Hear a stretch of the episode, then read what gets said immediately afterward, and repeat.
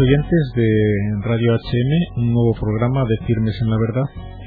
En esta ocasión con un invitado mm, desde el otro lado del libro telefónico, no lo tenemos presente en nuestros estudios, pero se ha accedido amablemente a, hablarles Fabián Fernández de Alarcón. Bienvenido a nuestro programa, Fabián. hola, ¿qué tal? Buenas. Eh, Fabián es arquitecto y pertenece desde hace años a, a la Asociación Profesionales por la Ética, ¿no?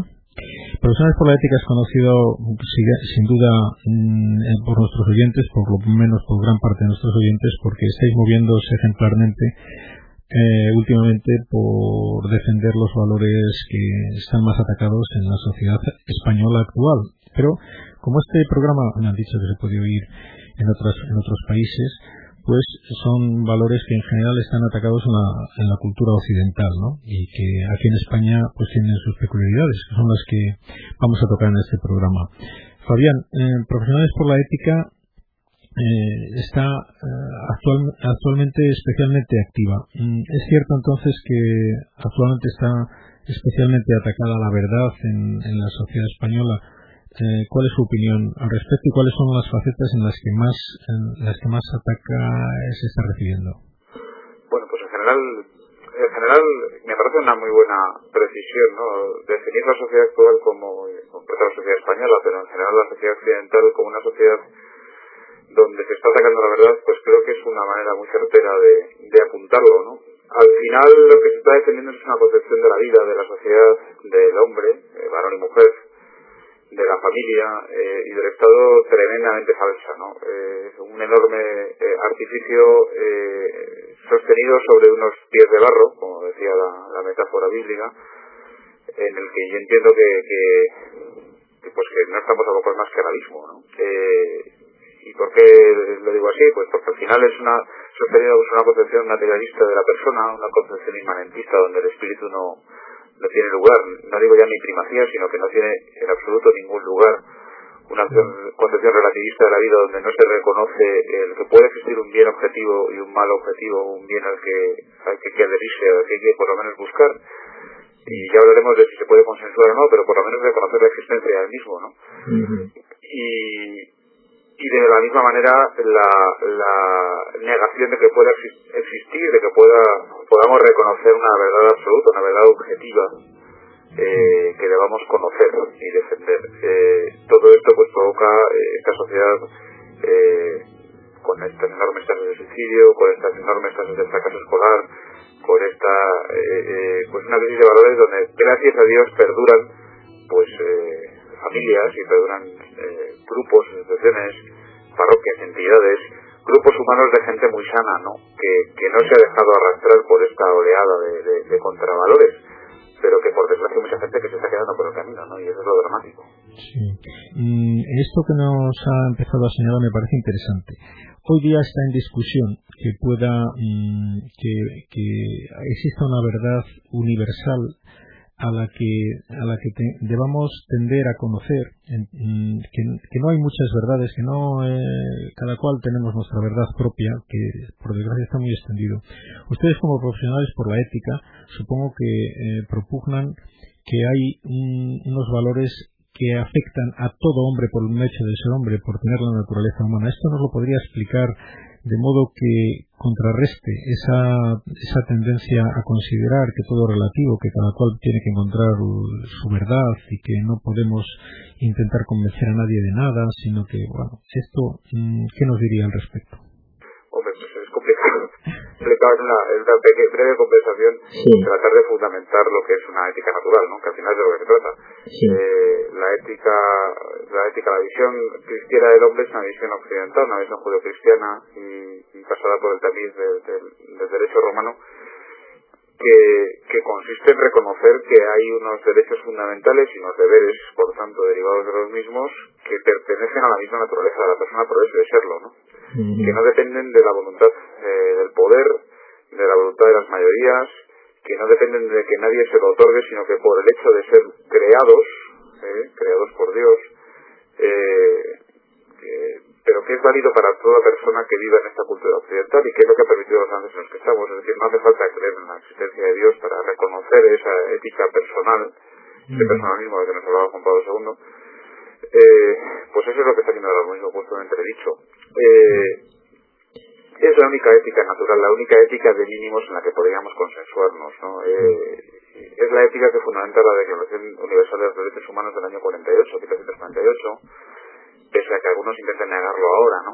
Eh, es la ética que reside en lo más íntimo del ser humano. Eh, varón y mujer, rico o pobre, eh, alto o bajo, capaz e inteligente o, o disminuido e incluso con, eh, con pérdida de capacidades intelectuales, incluso postrado en el lecho de muerte o incluso sin haber nacido y no poder demostrar la, la propia inteligencia y las otras capacidades, todo ser humano tiene esa dignidad fundamental y es la única manera de fundamentar una ética universal. Todo lo demás es endeble. Todo lo demás es endeble. ¿no? Al final, eh, toda ética, toda cosmología eh, más o menos ideológica como las que hemos sufrido en el, siglo pasado, eh, lo han sido precisamente por negar esta ética natural. Eh, y cuando empezamos por negar la ética natural, por hablar de la ideología del género, por ejemplo, por hablar de que, de que de que el amor humano o la familia pues son perfectamente opinables y discutibles y como tal pues existen modelos distintos de familia como de hecho está también en cuenta a través de la asignatura de educación para la ciudadanía negar el que pueda existir eh, la, la, vida la vida eh, humana y por tanto sagrada e inviolable desde el momento de la concepción hasta su muerte natural eh, son derivados precisamente de, de, de, de no reconocer esa, esa validez universal de, la, de lo que es la naturaleza humana como, como paradigma de, de ética, ¿no? Y al final, si nos basamos en el consenso, como de nuevo propone la educación para la ciudadanía, ¿no? Como último criterio moral, y así lo dice la propia asignatura en, sus, en sus criterios de evaluación, si los chavales han reconocido, por ejemplo, eh, los derechos humanos como un fundamento moral y fruto del consenso entre las mayorías, pues eh, nada se sostiene, ¿no? Al final eh, primará, como siempre ha sido eh, en la historia de la humanidad, la ley del más fuerte y eso es pues eso es la negación efectivamente de la ética natural. De la ética natural. En el fondo mm, quiere decir esto que el hombre no aguanta cualquier cualquier cosa que tiene unas leyes eh, de las que si se separa lo paga caro, ¿no? Es decir, que no es válido cualquier cosa y de ahí nuestro interés en descubrir mm, lo que es correcto, lo que es conveniente, lo que a un hombre lo puede perfeccionar o, lo puede hacer infeliz, ¿no? el tema más atacado actualmente, quizás el que más destaca o más actualidad está, que es el tema de la vida humana. ¿Es posible fundar una sociedad que no respete eh, algunos, algunas etapas de la vida del individuo o que valore menos? ¿Es posible que una sociedad ah, basada en eso o que admita eso se desarrolle y podamos esperar de ella algo positivo en el futuro o eso es radicalmente inviable? Pues yo creo que es, que, pues es inviable que al final eh, se cae por su propio peso, ¿no? Estamos ahora mismo pues en base a esa, a esa, a esa cultura de antivalores, eh, donde el materialismo, el hedonismo, el disfrutar del momento al máximo sin ningún tipo de compromiso con la justicia o con la verdad, el pensar siempre en términos del, del yo y del mí y de lo que a mí me conviene y me interesa sin pensar nada más allá de lo que es correcto, de lo que es bueno, ¿no? y de lo que al final me va a dar la felicidad, porque si yo miro solo mi interés inmediato, mi placer inmediato, mi conveniencia cercana, pues al final estoy privando cualquier tipo de trascendencia, incluso en esta tierra, ¿no? O sea, poder ser feliz aquí, ¿no? Por, por, que, eh, pues eh, eh, una sociedad así no, no puede ir a ninguna parte. y eso es el drama, ¿no? El, el, drama terrible es que se están proponiendo unos modelos a los jóvenes, a los chavales, a través de los medios de comunicación, a través de las series de, televisión, de los grupos musicales, de, de que son, que por otra parte hay, hay, hay en producción cultural sanísima y estupenda, pero por desgracia es minoritaria, y se proponen unos antivalores, unos antimodelos que están frustrando enormemente a, a, los chavales, que están provocando rupturas y desastres familiares porque se proponen modelos que, que, que, la gente, pues gente sencilla, que no tiene tiempo para dedicarse a estos a estas filosofadas que nos dedicamos algunos, y, y que no y que a veces no tiene la, pues, para dedicarse a reflexionar y tomar decisiones libres y responsables o no tiene medios económicos para, para en ese sentido enfrentarse al poder eh, pues son los que más lo sufren. Al final, pues una enorme injusticia para con los más débiles porque se les están proponiendo modelos de conducta, modelos de familia, modelos de, de, de comportamiento ante la vida, de sexualidad, de trabajo, de compromiso, completamente falsos, que solo llevan a la infelicidad. Y eso es el drama, eso es el drama. ¿no? Eh, gracias a Dios, pues eh, vuelvo a insistir, y, y además cada día estoy más convencido, quedan pequeños reductos, pequeños paraísos de gente muy sana y muy tremendamente admirable en muchos puntos de España, ¿eh? pero, pero son minoritarios. ¿no? Mm, yo pienso a veces en la gente sin formación, gente sencilla, de, de, bueno, de los pueblos que no han tenido acceso a cultivarse culturalmente, pero que conservan los valores más, más importantes eh, intachables eh, y, sin, ningún género de duda. Tendrá algo que ver esto, sin duda, con mantener la fe, eh, la confianza en, los valores sobrenaturales. Tiene mucho que ver la pérdida de, o la dificultad para encontrar la verdad sobre el hombre con el haber apartado a Dios de la vida social, supongo, ¿no? Pues yo creo que sí, estamos todos de acuerdo aunque en otros tiempos incluso los que no creían en Dios creían en la Iglesia, entre comillas, ¿no? Por decir, mm. creían en la propuesta cristiana de la vida. Al mm. final eh, hemos vivido eh, históricamente sociedades donde se ha podido avanzar porque había, pues por ejemplo, la conciencia de pecado, ¿no? Incluso aquellos que no creían en Dios tenían conciencia de pecado, de que había límites morales, ¿no? Mm. Y de que había cosas que objetivamente estaban mal, ¿no? Que robar está mal siempre, que matar está mal siempre, que, que desear a la mujer del próximo no me ayuda a mí en absoluto y menos a la mujer del próximo y tampoco al próximo. eh, al final los criterios morales que, que, que, que, que, han olvidado. Que son plasmados, que son plasmados en los diez mandamientos, ¿no? Habría que volver a... Claro, sí, sí. Que, que no es una cuestión religiosa, que los diez mandamientos es, bueno, también es una cuestión religiosa, porque es el decálogo eh, pues explicitado, ¿no? Pero que es, es como, mm, a veces he oído el, la comparación y me parece que, que, puede ser acertada, como un libro de instrucciones, ¿no? Del, del ser humano, que, claro, que si lo violentamos, pues el ser humano pues no funciona, ¿no? Es decir, que, claro, ahora se está intentando crear un nuevo hombre, un nuevo hombre con unas leyes. al final, estamos todos defendiendo, y, y está bien que así sea, eh, evidentemente cuando se hace con justicia y con, y con, y con mesura, eh, el ecosistema, la naturaleza, y nos olvidamos del ecosistema propio del hombre, del ser humano y de la sociedad. ¿no? La sociedad humana como tribu, como tribu de alguna manera, como, como grupo social o como especie, y cada uno de nosotros pues tenemos una ecología. Y, lo que no podemos negar es que exista esa ecología, porque contraviene completamente pues los, los convencionalismos de lo, de lo políticamente correcto que, que, estamos viviendo ahora mismo. ¿no? Todo tiene su orden. Todo tiene su orden su justo término y las cosas buenas para, para un ecosistema y las cosas malas, hostiles para un ecosistema. Eh, eso se está negando, ¿no? Parece como que todo vale. Eh, nos argumentan para decirnos que, que, que, no nos podemos oponer al aborto, por ejemplo, y bueno, a ti nadie te obliga a que, a que abortes, pero déjame a mí que yo libremente pues, sobre mi propio cuerpo y tal. No, oiga, es que yo, estoy, yo es que soy ecologista, ¿no? Yo defiendo un orden justo para esta naturaleza, para esta especie humana en la que, a la que pertenecemos usted y yo, y, hay cosas que no son buenas para la especie. Y evidentemente, en el aborto es evidente, ¿no? Porque mm. se, se, frustra la, la, la, generación de nuevas, de nuevas vidas, ¿no? Pero, hay cosas que, nos destruyen por dentro. El egoísmo eh, tramplón, el materialismo eh, tramplón en el que estamos metidos ahora mismo, pues destruye al ser humano. Eso es evidente. Y eso es un convencionismo que incluso gente que no escasea comparte perfectamente, ¿no? Pues eso es lo que hay que intentar recuperar, eh, el reconocimiento de la propia ecología del hombre y de la sociedad.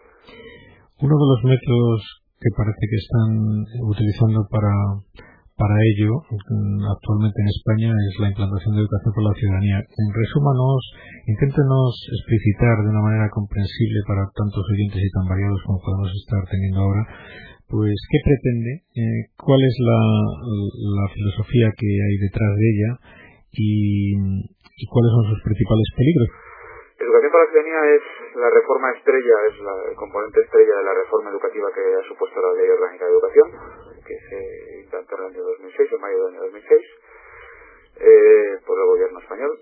Eh, Educación para la Ciudadanía son, es un grupo de cuatro asignaturas, una en primaria, dos en secundaria y una en bachillerato, eh, que se ha implantado ya en secundaria y en bachillerato en todas las comunidades autónomas y que entra en este próximo mes de septiembre, curso 2009 de 2010, en quinto o sexto de primaria. Educación para la Ciudadanía es, es un grupo de asignaturas que pretende formar, como de hecho el propio preámbulo de la LOE y los reales decretos de enseñanzas mínimas que propone el Ministerio, así reflejan, que pretende formar la conciencia moral cívica de los jóvenes, que pretende dar, y cito textuales, respuesta a los interrogantes más profundos del ser humano, que pretende fundamentar la conciencia moral, que pretende construir lo afectivo emocional de los jóvenes y de los niños. Estamos hablando de niños de entre 11 y 17 años. Eh, esto es algo que excede absolutamente lo que legítimamente corresponde al Estado y esto es lo que muchos padres no hemos tolerado. Educación para la ciudadanía es, por tanto, todo un proyecto ideológico que además se concreta, en cualquier caso sería injustificable, de manera obligatoria desde la enseñanza arreglada, formar a los niños en una concepción moral obligatoria de la vida, que no tiene nada que ver con la que libremente quieran los padres para, para sus propios hijos, ¿no? Pero es que en este caso además se concreta en un proyecto ideológico muy determinado, materialista, laicista, fundamentado en la ideología del género y tremendamente positivista. No existe nada que trascienda la propia ley natural, el consenso es la norma moral última y esto lo han reconocido además los obispos, la Comisión Permanente de la Conferencia Episcopal, por ejemplo, en dos notas de, del año pasado, en febrero y julio, ¿no? Eh, no lo decimos solo profesionales por la ética. Entonces, en este sentido, pues ha habido que dar una respuesta cívica que yo entiendo que ha sido un movimiento cívico sin precedentes, ¿no? Eh, desde muchos puntos, desde muchas asociaciones, desde muchas perspectivas o sensibilidades en la sociedad civil y gente no solo del ámbito de iglesia, pero especialmente desde este ámbito, desde, por ejemplo, otras asociaciones de la sociedad civil, como CONCAPA, como Foro de la Familia, como CECE, como asociaciones de centros de enseñanza de todo tipo, y por supuesto, por la nos implicamos desde el primer momento en, en,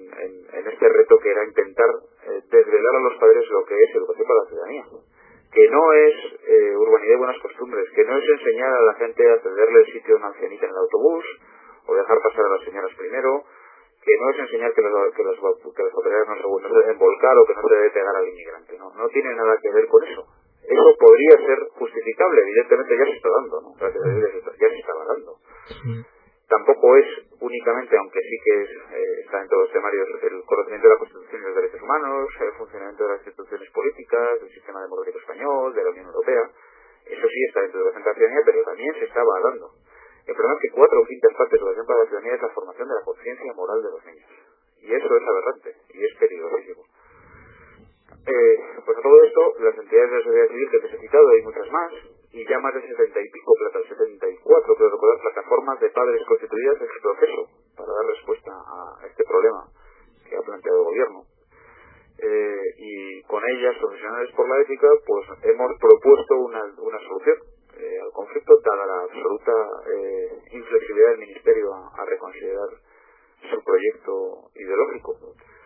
a retirar la obligatoriedad de la asignatura o a replantear completamente los contenidos, pues ante la falta de accesibilidad completa y de voluntad negociadora del gobierno, pues planteamos la objeción de conciencia. ¿eh? La objeción de conciencia, que es la resistencia al cumplimiento de una norma jurídica, de una norma legal, cuando entra en conflicto con mis convicciones más íntimas.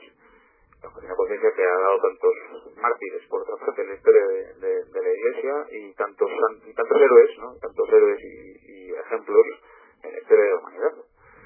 Eh, no hemos planteado nada más que la de conciencia. Es decir, pues mire, yo, oiga, casi que mi hijo pues no va a entrar. No va a entrar porque mis convicciones morales más íntimas no tienen nada que ver con este proyecto que usted trata de imponer desde la educación, sin ningún tipo de derecho a hacerlo, contraviniendo los artículos 16 y 27 de la Constitución, como sí ha reconocido además eh, multitud de tribunales por toda España, y propusimos la objeción de conciencia. Eh, solo pueden hacer los padres, aquellos que tienen la patria potestad, o los alumnos cuando tienen ya pues, cierta mayoría de edad moral, entre comillas, a partir de 16 años, y que, que, es un acto por el cual yo comunico que mi hijo no va a entrar. No es que solicite que mi hijo no entre es que comunico que mi hijo no va a entrar. Así ha sido, así está siendo. El problema ha sido que el Tribunal Supremo eh, dictó una sentencia que afecta a cuatro casos, tres asturianos y un andaluz, cuatro, familias, donde de alguna manera, eh, aunque deja eh, meridianamente claro que el sistema educativo eh, español eh, obligatorio no puede educar en la conciencia moral cívica y tiene que evitar cualquier tipo de adoctrinamiento. Eh, por otra parte, sí que nos ha negado la vida de la objeción de conciencia a los padres porque entiende que no al lugar el que objetemos cuando la asignatura no, no, no invade esos terrenos, cuando eh, en cierta manera las veces se contradicen. ¿no? Lo cual no significa que no podamos seguir objetando conciencia, cuidado. Significa que no tenemos cobertura jurídica para objetar conciencia. Significa que ahora, cuando uno le suspendan, pues no va a tener más remedio que aceptar el suspenso y, como dicen muchos padres, colgarlo en el salón bien enmarcado para presumir de la propia coherencia. ¿no? Eh, nos han quitado la cobertura jurídica, pero persistimos en la propuesta de la función de conciencia como la respuesta cívica ejemplar y responsable por parte de los padres, sabiendo que se juega mucho, claro. Ahora mismo un suspenso pues cuenta no cuenta para absolutamente nada en primaria, cuenta muy poquito en secundaria para pasar de curso, cuenta muy poquito en cuarto de secundaria para poder obtener el grado escolar, hasta dos o tres suspensos según de comunidad autónoma y según la Junta de Evaluación se puede obtener el grado escolar y sí que cuenta efectivamente en primero de bachillerato. Pero bueno, dado que el propio sistema ha ido incentivando la, la, la medianería, el, ir promocionando con suspensos, pues seguimos sufriendo la función de Sí, nos jugamos mucho los padres que no queremos que adoctrinen nuestro gobierno a nuestros hijos, pero nos jugaríamos mucho más si accediéramos a ello, ¿no? Es decir, es una cuestión de, de saber los peligros que supone para nuestros hijos y para la sociedad española el aceptar una asignatura así, ¿no? Es decir, que es obligado, es obligado desde el punto de vista moral, si estamos bien informados de lo que pretende esta asignatura, es obligado a oponerse. Otra postura es obligado a oponerse. La forma concreta en la que uno se ponga no tiene por qué ser la de conciencia. Aquí no estamos hablando de esos modelos eh, históricos que, por ejemplo, he indicado antes, los santos y los mártires, evidentemente son objetores de conciencia cuando se les ha obligado a, cuando se les ha intentado obligar a cometer un pecado, ¿eh? o a cometer un, un, mal absoluto, como puede ser por ejemplo un aborto, ¿no? Un aborto no es que yo tenga derecho a objetar en conciencia, es que tengo el deber de objetar en conciencia y jamás cometer un aborto, ¿no? O facilitar una, una cita En, en, el tema de, de, de, la ciudadanía, evidentemente es un tema perfectamente objetable, pero eh, la carga moral, eh, de juicio moral crítico que nos puede merecer la asignatura no es tan, no es tan inmediato, ¿no? En ese sentido yo por eso quiero decir que, aunque los equipos además así lo han dicho, que hay diversas alternativas de, pues, de ponerse la asignatura. Aquel que no quiera objetar porque responsablemente considera que, que, que, que, no es capaz, que no puede, que no debe, que no cuenta, por ejemplo, con el apoyo de su hijo. Es muy importante aquí que sea un proyecto familiar, ¿no? Pues, pues lo que sí quiere hacer es oponerse. Bueno, hay, hay otros cauces, ¿no? Nosotros entendemos que, que este causa de conciencia es imparable. al final es imparable en un Estado democrático en el que hay un montón de gente que dice yo me salgo del sistema pero yo por aquí no cuelo. Eh, pues es, es la herramienta imparable, ¿no? Y más ahora, donde más inermes nos quedamos, por lo menos jurídicamente, más ahora, ¿no? El testimonio vital que van a suponer esos objetores pues va a ser aún más ejemplar. De todos modos, todavía, aunque la batalla jurídica no sea la más la, la única, todavía no se ha perdido del todo, ¿no? O sea, la vía jurídica efectivamente no se ha acabado. ¿eh? No, no, no, no ha sido denegada definitivamente la de conciencia, pero bueno, sí ha sufrido un varapalo importante, ¿no? Sí. Pero al final lo que importa es la razón moral, ¿no? Y así como el sistema nos permite suspender con muy pocas consecuencias, pues nosotros vamos a, a seguir en las nuestras, ¿no? Bueno, en bachillerato tampoco son son pocas las consecuencias de suspender, ¿no? Para el que quiera cursar eh, estudios universitarios, eh, sí. Si parte de se implantado en primero de bachillerato en todas las comunidades autónomas. Sí. No hace falta tenerla aprobada para, para pasar al segundo, pero sí para obtener el título de bachiller y por tanto pasar a la universidad hace falta tener aprobadas todas, ¿no? Bueno, pues eso hay que decirlo a los padres. Aún así hay gente que va a persistir, ¿eh? Sí. Sí, bueno, hay que ser consciente que no se pone a nadie. Yo, yo prefiero tener un hijo albañil sí, eh, no adocenado o una hija peluquera eh, no adocenada por el, por el dogma de lo políticamente correcto. Efectivamente, quizás la lección, la lección que un padre da a su hijo de coherencia con su conciencia. Ese, esa es una lección más importante que las que puede aprender en la universidad, sin duda, ¿no? Pues yo creo que sí. De hecho, por eso, muchos países autores están escrito ah, de una manera muy alegre, ¿no? Como los vienen los mártires al, al, al circo romano, ¿no? Cantando. Están diciendo que siguen adelante y que cuelgan el suspenso en el salón. Sí, que sí. quieren presumir de suspenso ante los amigos de los hijos, ante los amigos de los padres, sí. por la coherencia que en esa familia está teniendo en la fidelidad de los principios. A mí eso me parece admirable, ¿no? Es una maravilla. Es una forma de muy concreta de fiarse más de Dios que de nuestros de nuestros criterios humanos puramente, ¿no? Los cálculos humanos, ¿no? Los cálculos humanos, efectivamente. Fabián, le agradezco muchísimo el tiempo que ha dedicado a este programa y espero que haya servido a muchos padres para concienciarse de sus obligaciones y que tendrá su fruto. Muchísimas gracias y esperamos tenerle de nuevo con nosotros alguna vez. Muchas gracias a ustedes. Thank you.